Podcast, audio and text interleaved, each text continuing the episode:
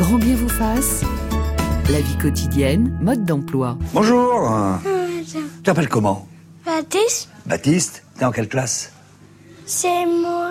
Baptiste, il a quelques difficultés d'expression Baptiste souffre d'une dysphasie expressive, donc ça veut dire qu'il comprend tout ce qu'on lui dit, il entend très bien, mais il a des problèmes pour s'exprimer avec aisance. Pour trouver les mots Voilà, mais par contre, il cherche toujours à rentrer en contact avec les gens, et euh, en ce qui concerne l'école, il est impressionnant en calcul mental. Allez, je prends celui-ci. Extrait de C'est pas sorcier. Et on va essayer ce matin de mieux comprendre ce que sont les troubles 10 en compagnie du docteur Alain Pouet. Bonjour Alain Pouet. Bonjour. Vous êtes médecin de rééducation fonctionnelle, médecin MPR, c'est-à-dire euh, spécialisé euh, dans la prise en charge et l'accompagnement des personnes en situation de handicap. Vous avez euh, notamment publié chez Tom Pouce Troubles 10, concrètement que faire? Alain Pouet, peut-on dire que les troubles 10 sont des handicaps invisibles? Certains réfutent hein, l'idée que ce soit un handicap. Alors, c'est toujours un handicap. Mais par contre, c'est très visible quand, Mm. quand on entend un enfant parler, comme ça Mm. vient d'être le cas, quand on entend un enfant lire, quand on voit un enfant maladroit agir, ça se voit. En, en revanche, ce qui est moins lisible, c'est la cause cognitive dont vous avez parlé dans l'introduction. Donc, c'est des troubles que tout le monde voit, mais la compréhension est par contre beaucoup moins lisible. Bonjour docteur Catherine Billard. Bonjour. Vous êtes neuropédiatre, médecin des hôpitaux. Vous avez dirigé un centre référent sur les troubles de l'apprentissage au CHU Bicêtre et vous avez fondé des centres ressources dans des quartiers populaires à Paris. Et vous avez publié chez Tom Pouce Dyslexie et troubles associés. On s'en sort. Bonjour Franck Ramus. Bonjour. Vous êtes directeur de recherche au CNRS, professeur au laboratoire de sciences cognitives et psycholinguistiques à l'école normale supérieure et vous participerez samedi à Nice à la conférence Neuroplanète organisée par Le Point et consacrée aux troubles 10. Euh, un point d'abord de, de sémantique. Dans le Robert, euh, le préfixe 10 exprime l'idée de difficulté, euh, exprime l'idée de trouble, de manque. Mais qu'est-ce qu'un trouble 10 pour quelqu'un qui n'en aurait jamais entendu parler Euh, Docteur Catherine Billard. Alors c'est une planète, je dirais, ce qui, témoigne déjà de à l'intérieur la diversité des enfants. Euh, qui euh, d'abord le, le trouble 10, le non 10, c'est quelque chose d'un petit peu franco-français. Hein. C'est pas tout à fait comme ça qu'on les appelle ailleurs, mais ça correspond à des enfants qui ont des difficultés premièrement dans un domaine ou plusieurs, mais pas dans tous les domaines, qui perdurent malgré une prise en charge à l'école euh, et éventuellement des soins. Donc euh, des, des troubles euh, qui vont toucher, soit ça va être un enfant qui lit, qui a, qui a du mal à apprendre à lire et qui lit très lentement. Euh, ça va être un enfant qui a des difficultés avec le nombre et le calcul, alors que par exemple il peut lire ou, ou pas. Euh, ça peut être un enfant, comme vous l'avez montré, qui a des gros troubles du langage oral et qui peut après avoir des difficultés éventuellement dans les apprentissages. Et ça peut être un enfant maladroit euh, qui euh, peut avoir aussi des difficultés dans l'espace. Donc vous voyez, c'est une planète avec euh, trois trois noms importants. C'est durable ça touche un domaine, ça ne touche pas l'ensemble des fonctions cognitives, ça n'est pas un enfant déficient intellectuel, Mmh. ça n'est pas un enfant qui a des difficultés de communication comme les troubles autistiques et qui euh, handicape l'enfant Mmh. réellement, comme l'a dit Alain Pouet, même si l'objectif c'est de permettre qu'il soit euh, le moins possible handicapé à partir du moment où on tient compte de leurs difficultés. Docteur Alain Pouet. Oui, alors le handicap, en fait, c'est une restriction de participation. C'est ça qu'il faut bien comprendre. Si j'ai une limitation d'activité lecture, si l'heure de cours est liée au fait d'avoir lu un énoncé et de l'avoir compris, si je l'ai lu et si je l'ai pas compris, je ne peux pas faire comme avec les autres. Je suis en restriction de participation. Si on me lit la consigne et que je la comprends, je veux participer. Donc on lève pratiquement la restriction de participation, on lève le handicap. Si on me lit la consigne et que je ne l'ai toujours pas compris, là se posent des questions. Est-ce que je ne suis pas déficient intellectuel? Est-ce que mon attention était là quand l'enseignant m'a lu la, cet, énoncé? Vous voyez, c'est des questions qu'on se pose et en fonction des réponses, on avance dans la compréhension de l'enfant. Franck Ramus, un trouble 10, c'est un dysfonctionnement dans une zone localisée du cerveau? Disons, c'est un dysfonctionnement d'une fonction cognitive particulière ou de plusieurs fonctions cognitives. Après, la question de la base cérébrale de cette euh, fonction cognitive, bon, c'est un sujet de recherche. Certaines fonctions cognitives sont relativement bien localisées dans le cerveau, mais en général, elles sont quand même assez distribuées. C'est pas comme un patient qui aurait un accident vasculaire, qui aurait une lésion Hmm. très focalisée dans un endroit. C'est quoi une fonction cognitive? Une fonction cognitive, bah, disons, ce sont toutes les fonctions qu'on a dans notre cerveau qui nous permettent de percevoir, donc la perception visuelle, la perception auditive, le langage, la mémoire, l'attention, l'inhibition, la planification. Voilà, c'est tout ce qui nous permet de fonctionner au quotidien. Docteur Catherine Billard, un trouble 10, c'est un trouble neurologique ou pas? Oui, Hmm. c'est un trouble neurologique, même s'il n'y a pas de, li- de visibilité Hmm. du problème neurologique. Euh, ce qui est particulier chez les enfants 10 par rapport aux enfants qui ont des séquelles d'épilepsie ou d'autres pathologies neurologiques, c'est qu'ils n'ont pas l'histoire neurologique. Mais oui, c'est un trouble neurologique. Alors vous l'avez dit, euh, docteur Billard, une précision très importante, un trouble 10 n'a rien à voir avec le niveau d'intelligence. Totalement, ça je crois que c'est vraiment quelque chose euh, d'important. Et si il faut quand même comprendre que la frontière des troubles 10 n'est pas n'est pas si claire que ça. C'est-à-dire qu'entre l'enfant normal et l'enfant 10, il y a tout un degré de difficulté qui existe.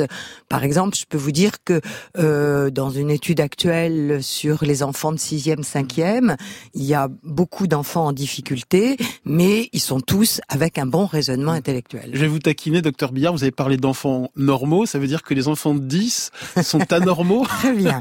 C'est une très très bonne remarque. Si vous avez, alors j'aurais- je sais pas ce que j'aurais dû dire normatif. Oui. On va dire. D'habitude, j'utilise avec un trajet inhabituel, ce qui me paraît beaucoup plus euh, euh, beaucoup plus Ouais. correspondant. Donc, il y a des trajets inhabituels.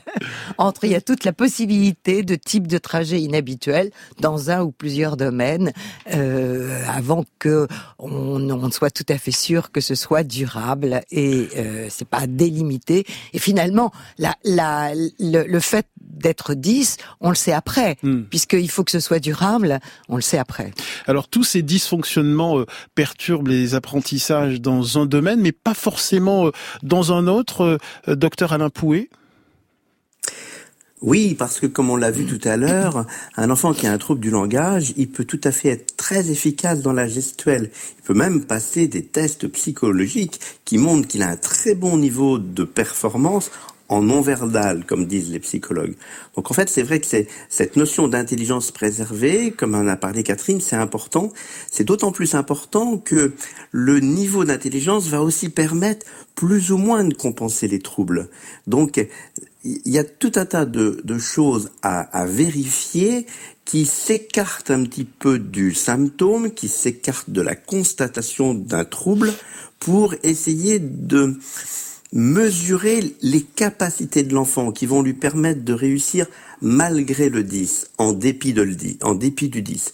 Cep- bon, cependant, il faut quand même les repérer, ces 10. Hmm. Docteur Catherine Billard, sur ce que vient de dire euh, Alain Pouet. Alors, sur le, pro- le problème du repérage, euh, c'est effectivement extrêmement important. Euh, comme euh, si on si on admet que nous ne sommes 10 qu'à partir du moment où le trouble Mm. perdure, ça veut dire qu'il faut repérer pour agir et pas éventuellement sans anticiper l'avenir, puisque on sait maintenant qu'il y a des interventions pédagogiques qui peuvent permettre aux enfants de récupérer des difficultés, par exemple de lecture ou par exemple dans le nombre. Mais c'est effectivement, il faut les repérer et donc il faut absolument que les parents, les enseignants soient attentifs et nous avons beaucoup travaillé sur euh, l'existence d'outils qui permettent de façon assez simple, pas trop longue, de, de faire un examen de ces fameuses fonctions cognitives chez l'enfant qui est qui est essentiel pour avoir une première idée du projet qu'on va mettre en place pour lui. Alors parmi les troubles 10, on retrouve les dyslexies, les dysorthographies, les dyscalculies, les dysgraphies, les dysphasies, les dyspraxies. On va essayer de de- d'y voir un peu plus clair. On va passer certains de ces troubles en revue. D'abord la dyslexie. Euh, C'est quoi exactement la dyslexie, Franck Ramus? Donc c'est un trouble qui se manifeste spécifiquement dans l'apprentissage de la lecture. Euh, et donc euh, on le repère bah, à partir du CP, CE1 quand on enseigne la lecture aux enfants. Euh, alors au début, au CP, on ne sait pas vraiment si c'est une vraie dyslexie qui mérite un diagnostic, parce qu'il y a, il y a plein d'enfants qui apprennent à lire de manière plus ou moins facile, de manière plus ou moins rapide. Et donc, il y en a qui sont un petit peu en retard, mais qui vont finir par rattraper. Et donc, il faut attendre un, certain temps pour euh, vérifier si le retard se confirme et, se, et justifie l'appellation de trouble en quelque sorte. Et donc, ça n'est en gros qu'à la fin du CE1 euh, que si le trouble perdure, là, on peut, avec un certain niveau de certitude, dire que oui, il doit s'agir d'une dyslexie. Docteur Billard? C'est tout à fait juste. Je crois que tout le monde, c'est un consensus d'admettre, d'admettre tout à fait ça. La dysorthographie, si on va peut-être, si, si on va, est le binôme malheureusement quasi fatal de la dyslexie. C'est quoi exactement la ben, dysorthographie? C'est-à-dire que si vous voulez, la dyslexie, c'est des difficultés à apprendre à lire. La dysorthographie, c'est des difficultés à apprendre à écrire, non pas écrire comme Alain va en parler tout à l'heure au sens de la calligraphie, mais écrire au sens de l'orthographe. Apprendre à, à orthographier les sons un peu compliqués, et puis après... Par exemple, monsieur, on va avoir du mal à l'orthographier. Alors oui, on va avoir du mal à l'orthographier. C'est un peu une des particularités de la langue française, c'est que euh, on a des mots qui la langue française est très est, très peu transparente mm. en orthographe. Et monsieur, euh, il faut apprendre que ça s'écrit monsieur et non pas mm. monsieur. Donc ça, c'est des étapes dans l'apprentissage de l'orthographe qui sont euh, indispensable et sur lequel on sait maintenant faire des choses pour améliorer cette, euh, ce, cet apprentissage de, de l'écriture exacte du mot. Euh, docteur Alain Pouet. Oui, en fait, dans, le binôme dont parle Catherine, ce qu'il faut bien comprendre, c'est que lire dans un premier temps, c'est identifier les mots, mais souvent, enfin toujours dans un deuxième temps, c'est lire et comprendre. La dysorthographie, c'est une terminologie peut-être un petit peu restreinte. Il vaudrait mieux parler de la capacité d'expression écrite, c'est-à-dire la capacité de rendre compte de ses compétences, de ses qualités, de l'apprentissage d'une leçon à travers une tâche d'écriture. L'orthographe étant un domaine dans ce plus vaste domaine de l'expression écrite. Alors on évoquera euh, plus précisément la dyscalculie euh, tout à l'heure, mais c'est quoi exactement la dyscalculie? Alors, je crois qu'encore plus que pour les autres, euh, il vaudrait mieux utiliser les troubles du développement du calcul. Mhm. En fait, le, le, le, nombre à des représentations euh, qu'on apprend, euh, des représentations de quantité, c'est-à-dire pour vous le nombre c'est combien vous allez payer quelque mmh. chose, donc c'est gros ou c'est petit. Il a des représentations de avec des mots nombres, ça c'est très mmh. compliqué puisque par exemple vous avez de 69 vous passez à 70, pourquoi 71, etc. Et il a une écriture, un code euh, qu'on apprend à l'école qui est un code indo-arabe dans notre système. Après le nombre, il y a calculé avec ce nombre, ce qui est assez simple pour les petits nombres, mais ce qui devient plus compliqué pour les grands nombres, et en particulier quand se rajoutent des décimales. Et tout ça, évidemment, l'objectif, c'est de pouvoir aider l'enfant à résoudre des problèmes qu'on rencontre dans notre vie quotidienne. Et vous avez un exemple simple de dyscalculie? Ah oui, tout à fait. Euh, un exemple simple de dyscalculie, c'est un enfant qui, en CE2, alors c'est assez souvent associé. Faut, la dyscalculie isolée est relativement rare. Enfant, en revanche, les dyscalculies associées, par exemple, au trouble du langage écrit, touchent près d'un tiers à la moitié des enfants. Donc il faut bien, il faut bien le reconnaître. Pareil pour les troubles, les troubles euh, de, de la coordination, les dyspraxies. Oui, c'est un enfant qui, par exemple, quand il va lire, euh, on va lui donné à lire 193, il va être 293, euh, il va être complètement perturbé par le 93 qui est pas du tout le lien entre le code indo-arabe et le mot nombre est compliqué et donc du coup paniqué, il va vous lire 140 13. Donc vous voyez, c'est un exemple de, de, de, de difficultés avec la numération. Les difficultés avec le calcul, c'est aussi très simple. C'est par exemple les enfants qui n'arrivent pas à utiliser les grands nombres pour calculer. Ils n'ont pas cette connaissance qu'il y a des unités, des dizaines, des centaines, des milliers, et qu'il faut mettre tout ça bien à bien en place pour pouvoir euh, calculer avec. On continue à passer en revue euh, certains troubles. Euh, les dysphasies, Alain Pouet, c'est quoi exactement? On pourrait dire d'une façon très simple, c'est la difficulté à faire, pense, à faire passer sa pensée dans le moule des mots. Mhm. C'est comme si l'enfant pouvait tout à fait bien conceptualiser, mais que quand il avait à, dire des choses, à structurer une phrase, à prononcer les mots, éventuellement à trouver les mots du lexique, c'était quelque chose de très compliqué. Et cette dysphasie, comme l'a dit Catherine, qui est la, plus, la plupart du temps expressive, c'est une extrêmement grande difficulté à utiliser la communication verbale. C'est pour ça que ces enfants, pour être informatifs, utilisent la communication non verbale. Hmm. Ils vont pointer, ils vont prendre par la main, ils vont faire des mimes. Et c'est pour ça d'ailleurs qu'avec eux, dans certaines situations sévères, on va utiliser la langue des signes, on va utiliser des images qui vont donner du sens. Donc c'est quelque chose de extrêmement fatigant. C'est un petit peu comme nous quand on est à l'étranger et qu'on essaye de faire du mauvais anglais. Vous voyez ce que je veux dire? Sauf qu'en plus, c'est conscientisé et c'est fatigant.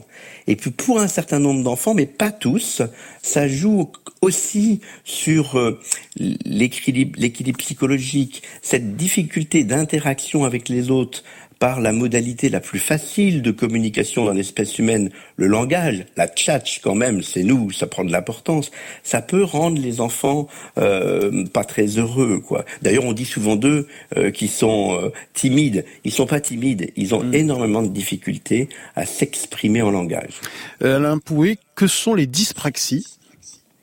Alors les dyspraxies, on dit maintenant trouble du développement de la coordination, c'est une grande difficulté, non pas motrice, mais gestuelle. Mhm. C'est la difficulté à mettre en jeu la motricité dirigée vers un but. Et le problème des gestes, c'est que dans la vie de tous les jours, il y en a tout le temps faire des lacets, faire son nœud de cravate, euh, manger avec des couverts, se brosser les dents. Et à l'école, c'est aussi tout le temps. C'est tailler son crayon, gommer. Mais parmi tous ces actes gestuels, il y a le graphisme. Écrire manuellement, c'est l'enfer pour ces enfants-là. Et malheureusement, en classe, écrire à la main, tracer les lettres, c'est quelque chose de très difficile. Alors les enfants progressent, mais quand ils savent écrire un mot, les autres savent écrire une phrase. Quand ils savent écrire une phrase, les autres ils savent faire un recto. Et quand ils savent faire un recto, les autres ils font deux compis doubles au bac. Donc c'est quelque chose de très compliqué. Et souvent, on les aide considérablement en leur proposant d'écrire différemment en utilisant un ordinateur. On, on, diminue la restriction de participation liée à cette énorme difficulté pour écrire qui est constante chez les enfants dyspraxiques. Euh, Franck Ramus, chacun de ces troubles correspond à une aire cérébrale? Plus ou moins, mhm. plus ou moins, comme je le disais, ces, ces fonctions sont un peu distribuées sur le mhm. cerveau. Bon, à vrai dire, on connaît, enfin, on n'est pas très très avancé dans la compréhension des bases cérébrales de ces troubles. On a on a des pistes, on a trouvé des petites différences dans certaines études, mais je pense que tout ça reste à consolider.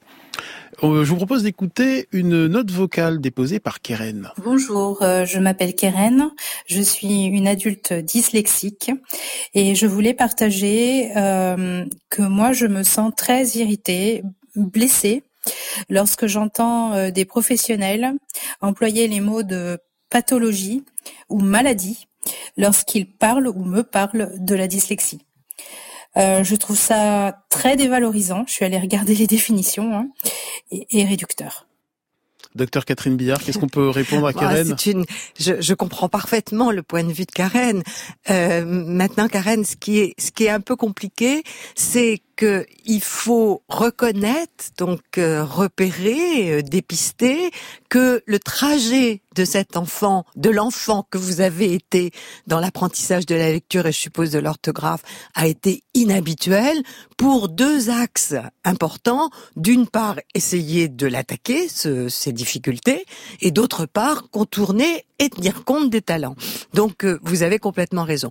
Maintenant, le terme pathologie et le terme maladie, c'est vrai que c'est pour tous les toutes les toutes les difficultés dans le domaine du développement, on sait que c'est pas euh, c'est pas un très bon terme, euh, sauf pour des cas extrêmes de sévérité, de de, de gravité qui où l'handicap est tout à fait net. Donc Je comprends votre réaction, mais comprenez que c'était dans l'idée de ne pas laisser un enfant dans un trajet inhabituel sans tenir compte de ses difficultés, car on peut quelque chose et que ça n'est pas une obligation, une fatalité. Franck Ramus. Oui, c'est intéressant parce que les personnes qui ont des troubles cognitifs de manière générale sont très sensibles aux mots qu'on utilise pour les désigner. Ils n'aiment pas du tout les mots de maladie, de pathologie ou d'anormalité, comme on le disait tout à l'heure. Or, en fait, dans la bouche du médecin comme du chercheur, ce sont des mots qui sont pas du tout péjoratifs, ils sont juste descriptifs. Quand on parle de normal ou anormal, en fait, on a une conception statistique de ces mots, c'est-à-dire la norme, c'est ce qui est le plus fréquent dans la population, et ce qui est anormal, ben, c'est juste ce qui est moins fréquent. Donc, il n'y a pas de, il n'y a pas c'est pas une injure, il n'y a pas de mal à être anormal finalement, c'est juste qu'on fonctionne différemment des autres.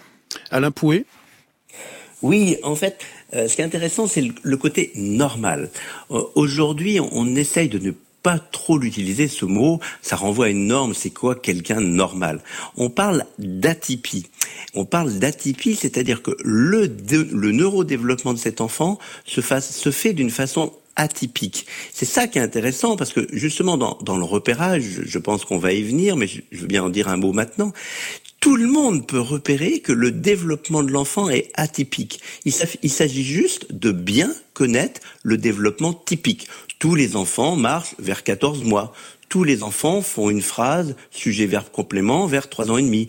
Tous les enfants ont un langage très proche de l'adulte vers cinq ans. Et donc, quand on rencontre un enfant qui s'écarte très largement de ce développement typique, ça doit alerter. Un certain nombre vont garder des handicaps sévères, d'autres vont avec des moyens de compensation, tout à fait bien réussir dans la vie. On en connaît plein. Mm. Ma fille est dyslexique, elle est prof de fac. Il n'y a pas de difficulté. Et mais c'est vrai que c'est pas une pathologie. C'est vrai que c'est pas une maladie. C'est une atypie qui va avoir plus ou moins de conséquences chez les gens. Et, et la société, ce qu'elle doit faire, c'est essayer de limiter au maximum les conséquences péjoratives pour ceux qui ont des troubles sévères.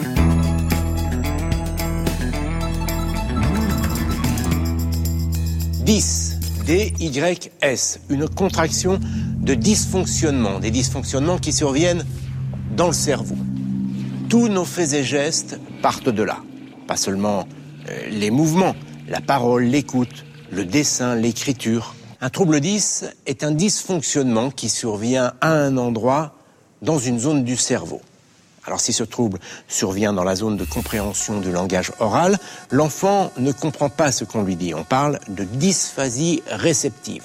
Cela dit, ça ne l'empêche pas d'être bon en maths. Le dysfonctionnement peut également avoir lieu dans la zone de reconnaissance des chiffres. L'enfant euh, est incapable de faire une addition.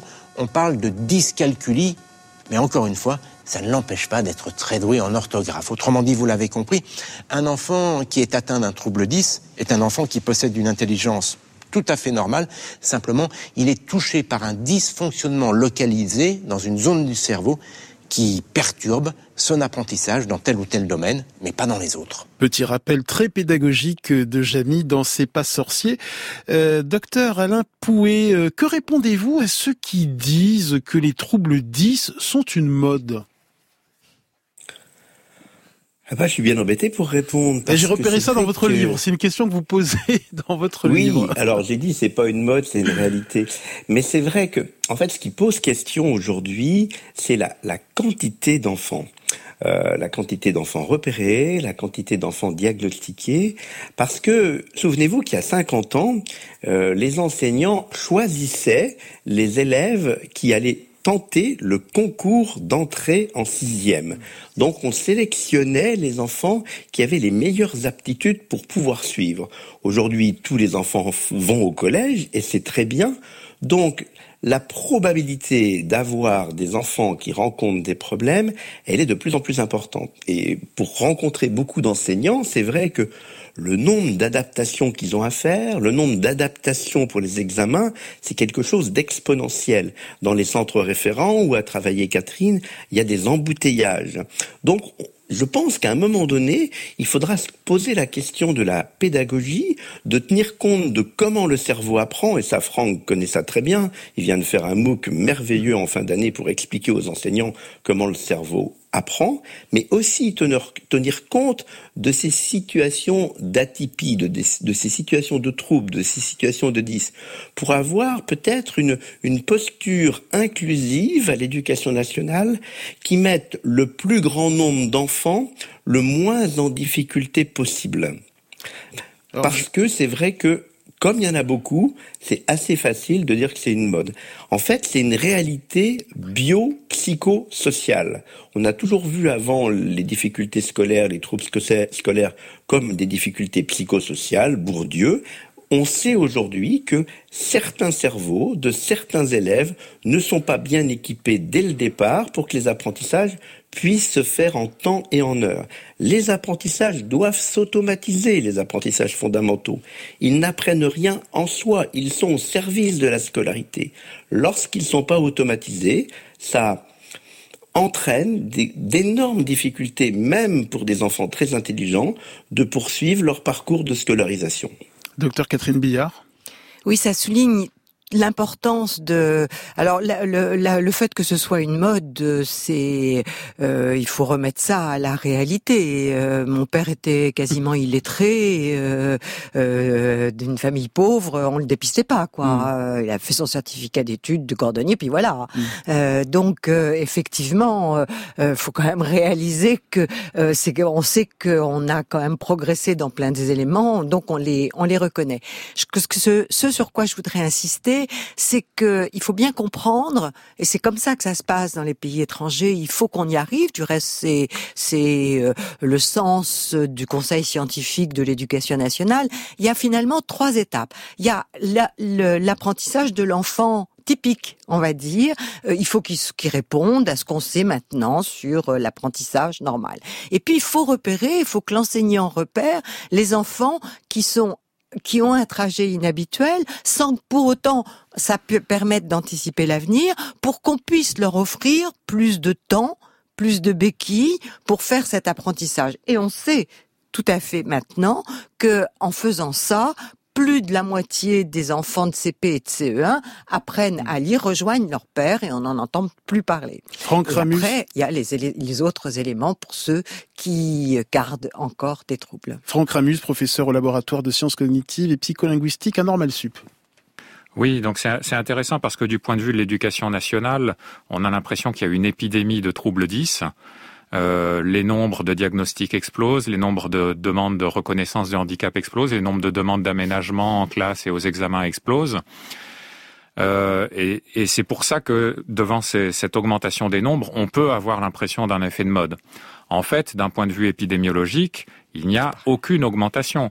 Les enfants, le nombre d'enfants concernés est toujours le même. Simplement, avant, on les reconnaissait pas euh, ils passaient complètement inaperçus ou on leur donnait une autre étiquette, mais euh, voilà, ils n'étaient pas reconnus comme dyslexiques. Donc aujourd'hui, à la fois les enseignants sont mieux alertés et savent mieux les repérer, les parents aussi sont mieux informés, et puis aussi on a ouvert des nouveaux droits à ces personnes. Maintenant, depuis la loi de 2005, ils ont droit à un certain nombre d'aménagements, de compensations, etc. Les parents sont de plus en plus informés, et donc c'est normal qu'ils les revendiquent. Donc c'est parfaitement normal que l'éducation nationale voit ces nombres augmenter il faut qu'elle s'équipe pour pouvoir y répondre. Et justement, euh, au téléphone, euh, une enseignante. Bonjour Catherine. Bonjour. Alors oui, je suis enseignante et particulièrement en CP, donc votre émission m'intéresse particulièrement. Mhm. Euh, je vous précise au passage qu'on est on est assez peu formé au 10 en formation initiale et que tout ce qu'on apprend euh, pour repérer les, les troubles, on l'apprend sur le terrain. Euh, j'ai bien entendu que les, les chiffres n'explosaient pas réellement, qu'on reconnaissait davantage les enfants en difficulté, mais nous on a vraiment vraiment une, une hausse particulière et on a du mal à trouver particulièrement des orthophonistes. On a des numéros clausus sur les études en orthophonie, alors qu'il y a des mois et des mois d'attente lorsqu'on veut euh, aiguiller les enfants chez des spécialistes. Docteur Catherine Billard. Alors euh, merci Catherine de cette euh, de cette euh, remarque je connais la difficulté de des enseignants devant pour de, enfin devant la devant l'existence de d'enfants qui ont ce trajet inhabituel. Je, je, dirais que il faut vraiment aussi il, il faut qu'on rapproche les enseignants de la santé. C'était très bien au moment du plan langage 2000 et ça s'écarte un peu. Il y a l'éducation nationale qui travaille de son côté, la santé, il y a les orthophonistes, on parle des orthophonistes, mais il y a d'autres professionnels. Et puis après, il y a le handicap. Donc, il faut que vous sachiez que votre rôle, et c'est vrai que je crois qu'on a beaucoup travaillé, le Conseil scientifique a beaucoup travaillé pour fournir des évaluations nationales en CP en CE1 et des fiches pour des prises en charge en petits groupes de besoins à l'école, euh, qui euh, qui euh, sont un intermédiaire indispensable avant de savoir s'il est nécessaire ou pas d'adresser l'enfant à une orthophoniste. Le problème de l'accueil aux orthophonistes et à la santé en général est un vrai problème par ailleurs. Merci beaucoup Catherine de nous avoir rappelé. Alors beaucoup de questions qui vont dans le même sens. Comment on dépiste une dyslexie, une dyspraxie, une dyscalculie? Quels sont les tests euh, Docteur Alain Pouet? Mais en fait, on a des tests, et puis les enseignants en gros, ils sont tout à fait capables de repérer. C'est pas leur boulot le diagnostic, mais leur boulot c'est le repérage. Donc en fait, l'idée c'est est-ce que cet enfant dévie significativement du développement typique? Je vais répondre à Catherine. Elle est en CP, il y a un problème de lecture chez un enfant. Deux questions à se poser. La lecture, ça sert à quoi? La lecture, ça sert à comprendre ce qu'on lit. Et est-ce que le niveau de lecture est fonctionnel? Est-ce que l'enfant comprend quand il lit Indépendamment de l'orthophoniste, indépendamment de tout ce qui va être mis en œuvre, si l'enjeu de la séquence scolaire, c'est de se mettre en route après avoir compris la lecture, si l'enfant ne comprend pas, Catherine, elle peut lire à l'enfant. Et donc, elle va permettre la progression scolaire. Le risque dans cette histoire-là, qui est donc de diminuer la restriction de participation, c'est que beaucoup de gens pensent que si on fait ça, on renonce à quelque chose. Or, on ne renonce à rien, on permet, on permet la progression. Donc, les enseignants, que ce soit en termes de de, réalisation de l'écriture manuelle, que ce soit en termes de la maîtrise de la comptine numérique, que ce soit en termes de la pose des opérations, euh, de la rétention des tables de multiplication, de, de l'expression en langage oral, ils sont tout à fait capables, ils ont tout à fait les moyens de mesurer qu'il y a un écart considérable par rapport au développement typique. Et pour un grand nombre de situations, ils ont les moyens d'y répondre tout seul. Pour les situations compliquées qui n'évoluent pas du tout, il y aura la nécessité d'aller voir l'orthophoniste pour s'assurer si cet enfant a quand même derrière tout ça des compétences intellectuelles. On va aller voir le psychologue de l'éducation nationale ou le psychologue en libéral qui va rassurer tout le monde, oui, cet enfant, il a une intelligence, il est capable de raisonner, il est capable de, de, progresser scolairement. Franck Ramus. Donc le repérage, c'est la déviance au développement typique. Oui, c'est important ce que dit Alain, parce qu'effectivement, à la fois ce que dit Catherine est vrai, il y a une pénurie d'orthophonistes, mais en même temps, ce phénomène est aggravé par la tendance de certains enseignants à vouloir externaliser très vite la gestion de toute difficulté d'apprentissage de la lecture. Or, la responsabilité de l'enseignement de la lecture, y compris pour les élèves en difficulté, en première intention, elle incombe avant tout aux enseignants. Et c'est seulement après avoir essayé de proposer aux élèves en difficulté une forme de remédiation pédagogique et d'avoir constaté l'échec de cette remédiation qu'il devient euh, approprié d'envoyer vers l'orthophoniste. Docteur Billard. Ces échanges sont finalement euh, très importants pour monter la pyramide de comment on peut lutter et aider ses enfants. Le premier temps, euh, Karine a dit, euh, les enseignants ne sont pas suffisamment formés. C'est vrai. Et c'est pour ça que je pense que vraiment, il faut que la santé et les, que l'école ouvre sa porte à des enseignants qui ne soient pas que des enseignants euh, de, de l'éducation nationale, mais aussi des experts qui connaissent bien ces troubles.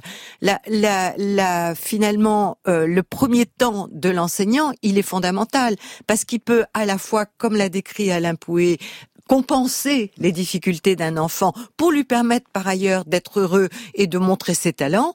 Et d'autre part, comme l'a dit Franck, euh, il sait que c'est quelque chose sur lequel je tiens particulièrement et c'est particulièrement important dans les quartiers défavorisés. On peut lutter avec des petits groupes de besoins, des remédiations pédagogiques avant d'envisager une, une évaluation qui ne sera pas forcément une évaluation multidisciplinaire d'emblée. Je crois qu'il faut bien le souligner parce que vous savez, si on fait, si on ne respecte pas cet ordre du parcours de santé, on va se trouver vite débordé. C'est ce qui est arrivé au fameux centre référent. Merci beaucoup Catherine de nous avoir appelé. Alors Jeanne nous demande si un enfant peut cumuler plusieurs troubles 10. Euh, Franck Ramus. Oui, absolument. Même si on décrit chaque trouble 10 séparément les uns des autres pour bien comprendre de quoi il s'agit, dans la réalité, la plupart des enfants qui ont un trouble 10 en ont aussi souvent un autre, voire deux autres. Euh, donc voilà, on a des cas de dyslexie dyscalculie ou dyslexie dysphasie, etc. Toutes les combinaisons existent. Et évidemment, plus on cumule de troubles et plus c'est compliqué. Marc nous demande si un enfant atteint de dyslexie peut également être HPI. Euh, je précise HPI comme euh, haut potentiel potentiel. intellectuel. Docteur Catherine Billard. Ben, le, le, la- le, le fait d'avoir un haut potentiel ne vaccine pas contre la dyslexie, c'est absolument évident. Euh, c'est important de le noter, euh, euh, même si le haut potentiel reste quand même dans un certain, dans beaucoup de domaines une chance par rapport au bas Exactement. potentiel. Il faut quand même, euh, mais il faut le noter parce que euh, ces enfants ont tendance à compenser et euh, ne sont pas reconnus. Et comme ce sont des enfants qui sont assez fragiles sur le Mm. plan narcissique, c'est très douloureux pour eux. Franck Ramus? En, en revanche, certaines personnes ont tendance à croire que les enfants à haut potentiel intellectuel sont plus à risque que d'autres Oui. d'avoir des troubles des apprentissages. Et ça, c'est faux. On a fait une étude épidémiologique pour le vérifier. C'est pas du tout vrai. Ils sont moins à risque d'avoir des troubles des apprentissages, mais évidemment, ils sont pas totalement immunisés. Malika se demande si les troubles 10 sont héréditaires. Et, et j'ajoute, euh, est-il vrai, par exemple, que la moitié des dyslexiques ont un antécédent familial? Oui, absolument, ça, ça se vérifie bah, dans tous les services hospitaliers qui accueillent des enfants dyslexiques. il y a- dans la moitié des cas, il y a des antécédents chez les parents ou chez les, les grands frères et sœurs. Et on a même des, des cas de, de ce qu'on appelle de familles multiplexes où on voit que la, la dyslexie se transmet de génération en génération comme, euh, comme la couleur des yeux. Et on fait des études génétiques là-dessus et on connaît déjà un certain nombre de jeunes qui, pardon, de gènes qui, euh, qui euh, ont des allèles de susceptibilité qui augmentent le risque de développer une dyslexie. oui. Euh, Les garçons et les filles sont-ils atteints des troubles 10 de la même manière Que nous dit l'épidémiologie, euh, Franck Ramus? Euh, eh bien, les, les garçons sont un petit peu plus à risque que les filles. On sait Euh, pourquoi? Pas tout à fait, non. Donc actuellement, on pense que le, le ratio, c'est à peu près euh, trois garçons pour deux filles atteints de dyslexie. Euh, on a des pistes, c'est-à-dire qu'on pense que euh, via l'imprégnation du, du cerveau par euh, les, les hormones sexuelles au, niveau, au moment fœtal, euh, ça, ça fait que le cerveau masculin est de manière générale un petit peu plus vulnérable à différents facteurs de risque, et c'est pour ça qu'on trouve plus de troubles du développement euh, cognitif chez les garçons que chez les filles. Mais on n'a pas des, des preuves très très solides des mécanismes précis. Et nous accueillons Romain. Bonjour Romain. Bonjour. Vous avez euh, 34 ans, vous avez un master d'histoire, vous êtes journaliste et vous souffrez de dyslexie. Euh, Comment votre dyslexie a-t-elle été repérée? Euh, C'était un mes profs au CP. Mhm. Puis après, on m'a envoyé chez l'orthophoniste pour parce qu'il y avait un problème de l'écrit et de lecture. Et là, ils m'ont dit, l'orthophoniste a dit, bon, ce gamin, en un, il faut qu'il aille voir un psychologue spécialisé dans les enfants un- potentiellement à un niveau intellectuel pour vérifier quelque chose. Mhm. Et c'est quand ils ont fait mon premier test de QI qu'elle leur a annoncé joyeusement les parents que j'avais un QI supérieur à la moyenne et qu'à côté j'étais dyslexique. D'accord. Alors, vous nous avez dit hors antenne qu'à 8 ans, euh, vous aviez un QI, un quotient intellectuel de 124, à 12 ans, un quotient intellectuel de 129, et à 16 ans, un QI de 150, c'est ça? D'accord. Euh, et euh, comment a été pris en charge votre dyslexie? Alors par l'école, on va dire que c'était les profs, euh, certains s'y intéressaient mais savaient pas comment s'y prendre, d'autres en avaient euh, strictement rien à faire. C'est surtout mes parents, l'orthophoniste, qui ont tout fait pour essayer de pallier ce, problème. Je préfère dire problème qu'handicap. Euh, parce que il m'a fait travailler des lectures, il m'a fait lire des BD parce qu'il savait qu'on a quand on a 8 ans, 9 ans, c'est pas les lectures de romans qui va nous intéresser, donc il a commencé par ça. Il m'a fait lire des romans euh, dont vous êtes le héros pour pouvoir me mettre à la lecture sur des livres. Puis ensuite, il m'a fait, il m'a fait jouer à des jeux vidéo, c'est très drôle, mais où il y avait beaucoup de textes à lire pour que je le lise énormément. Euh, pour pouvoir m'imprégner, apprendre comment s'écrivent les mots, euh, ainsi de suite. Et euh, à l'écrit, bah, beaucoup de répétitions, beaucoup de, euh, de phrases à réécrire pour faire attention, pour apprendre les règles d'orthographe, ce qui est pas évident. Quoi. Parce que on- moi, quand j'écris une phrase, c'est les chiffres et les lettres. Et comment avez-vous avez-vous vécu le fait d'être dyslexique et d'être doté d'un QI, d'un quotient intellectuel aussi élevé? Hum, Pas trop bien. Hmm. Parce que déjà, on est plus intelligent que la moyenne. Donc, ce qu'on oublie de dire, c'est que quand on est plus intelligent que la moyenne, c'est qu'on est mature plus rapidement. Donc, on a toujours un décalage avec les enfants de notre âge. Mhm. Donc, et quand on vous dit, on dit aux autres, bah, c'est pas de ma faute, je suis plus intelligent que la moyenne, et qu'à côté, on sait pas écrire une page sans faire 36 fautes, euh, en deux lignes, euh, ça colle pas. Donc, on est très vite mis à l'écart, voire discriminé. On est d'un petit canard. Alors la dyslexie persiste à l'âge adulte. Euh, Comment surmontez-vous ce trouble aujourd'hui, cette, cette dyslexie? Bah, je lis toujours. Mhm. Je lis énormément. Je fais quasiment que ça, lire. Bah, par mon métier que je suis, un pigiste, euh, je, bah, je pige des fois des cartes des articles, donc je, j'écris, j'écris jusqu'à temps de, et puis j'ai des logiciels pour m'aider à corriger, pour faire attention à mes fautes, et dire, ah oui, c'est pas cette faute-là, j'aurais pas dû appliquer cette règle-là parce que j'ai inversé une règle, donc c'est pas la bonne, donc faut que je réécrive tout. C'est, voilà, c'est, tous les jours, je huile la machine. C'est, ça, faut huiler la machine, faut la travailler, faut pas se laisser euh, abattre. Merci Sinon, beaucoup. ça part. Merci beaucoup Romain euh, pour votre euh, témoignage. Et ce matin, on s'intéresse aux troubles 10, dyslexie, dyscalculie, dyspraxie. Écoutons Alia, 16 ans, à l'époque de cette interview sur France Culture en 2021. C'était une horreur. Je me souviens que on m'avait interrogé au tableau une fois et je m'étais mise à pleurer euh, au tableau parce que je savais pas et que je paniquais et que j'étais. Et tu te rappelles de l'exercice? Je crois que c'était un calcul de maths de base, euh, 5 plus 4, un truc comme ça. C'était vraiment le truc basique, mais j'y arrivais pas. Je me souviens que j'étais sortie en courant parce que euh, j'allais me faire pipi dessus tellement j'avais honte. J'étais grande, quoi, donc c'était fini tout ça. Et parce que Comment ça, j'étais. grande? bah, j'étais en CE2, quoi. Donc c'est pas normal de sortir de classe parce qu'on va se pisser dessus, parce qu'on a trop honte de faire un truc qui est basique. Donc euh, ouais, c'était vraiment devenu un phobique. Alors, docteur Catherine Billard, euh, les troubles 10 peuvent être associés à des troubles émotionnels, euh, comme des phobies, euh, une humeur dépressive, des troubles anxieux. Vous teniez vraiment à ce qu'on aborde cette question ce matin? Oui, tout à fait, parce que parce que finalement, ce qui nous intéresse, c'est la vie de l'enfant. Euh, c'est pas tellement, euh, euh, c'est comment il pourra être un adulte heureux avec ce qu'il a. Et euh, il y a eu tout un, effectivement, tout un excès français antérieur sur l'explication unique euh, des des troubles 10, on va dire, par des phénomènes psychiques. Ça n'est pas le cas, mais il ne faut pas pour autant oublier que euh, le- l'enfant, l'adulte, il a à la fois un fonctionnement cérébral, mais il a aussi une vie psychique. Et ce qui est très intéressant dans votre exemple, c'est que si j'ai bien compris, c'était les mathématiques où elle était très anxieuse. Et ça, l'anxiété mathématique est très connue, elle est très particulière et euh, elle touche particulièrement les filles. Et euh, la façon de la combattre, c'est d'aider l'enfant au niveau de ses difficultés en mathématiques.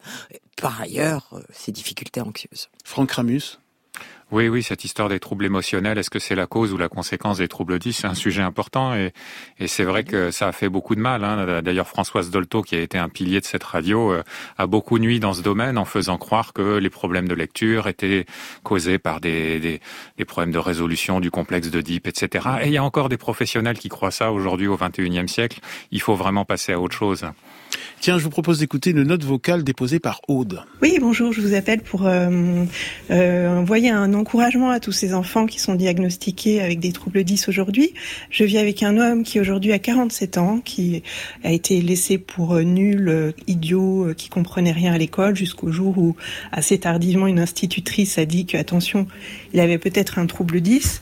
Et euh, bah, ça l'a pas empêché de faire des études euh, et puis surtout de, pratiquer la gymnastique à haut niveau. Il est allé jusqu'au championnat du monde. Euh, Aujourd'hui, il fait euh, du kung-fu à, à très haut niveau. Donc voilà, je voulais encourager tous les enfants et dire que c'était pas un frein, qui pouvait faire de grandes choses quand même. Alors, on va terminer avec une note d'encouragement. Il nous reste une petite minute. Docteur Alain Pouet. Ben, je dirais que c'est super ce qu'elle vient de dire. C'est pas parce que tu es dyslexique, que tu as du mal à lire, euh, que tu peux pas devenir champion de gymnastique, euh, faire de l'escalade, euh, t'éclater en faisant du théâtre ou devenir le lauréat de The Voice. Donc c'est ça qui est intéressant, c'est que nos sociétés modernes mettent beaucoup beaucoup la pression sur l'école et que l'école c'est une partie de la vie et que la, vie de tous les jours, la vie culturelle, la vie sportive, la vie affective, bah quelque part c'est peut-être plus important que l'école. L'école est quand même le lieu qui vole l'enfance des enfants. Le premier travail d'un enfant, c'est de jouer. J'espère qu'on termine sur une note positive, Ali.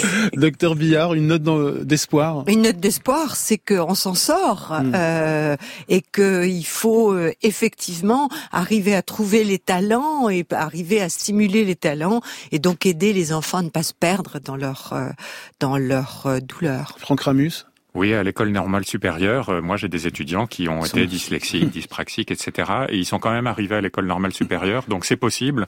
Quand même, ça leur a demandé plus de travail que les autres. Merci docteur Alain Pouet, docteur Catherine Billard, Franck Ramus. Grand bien vous fasse est un podcast France Inter.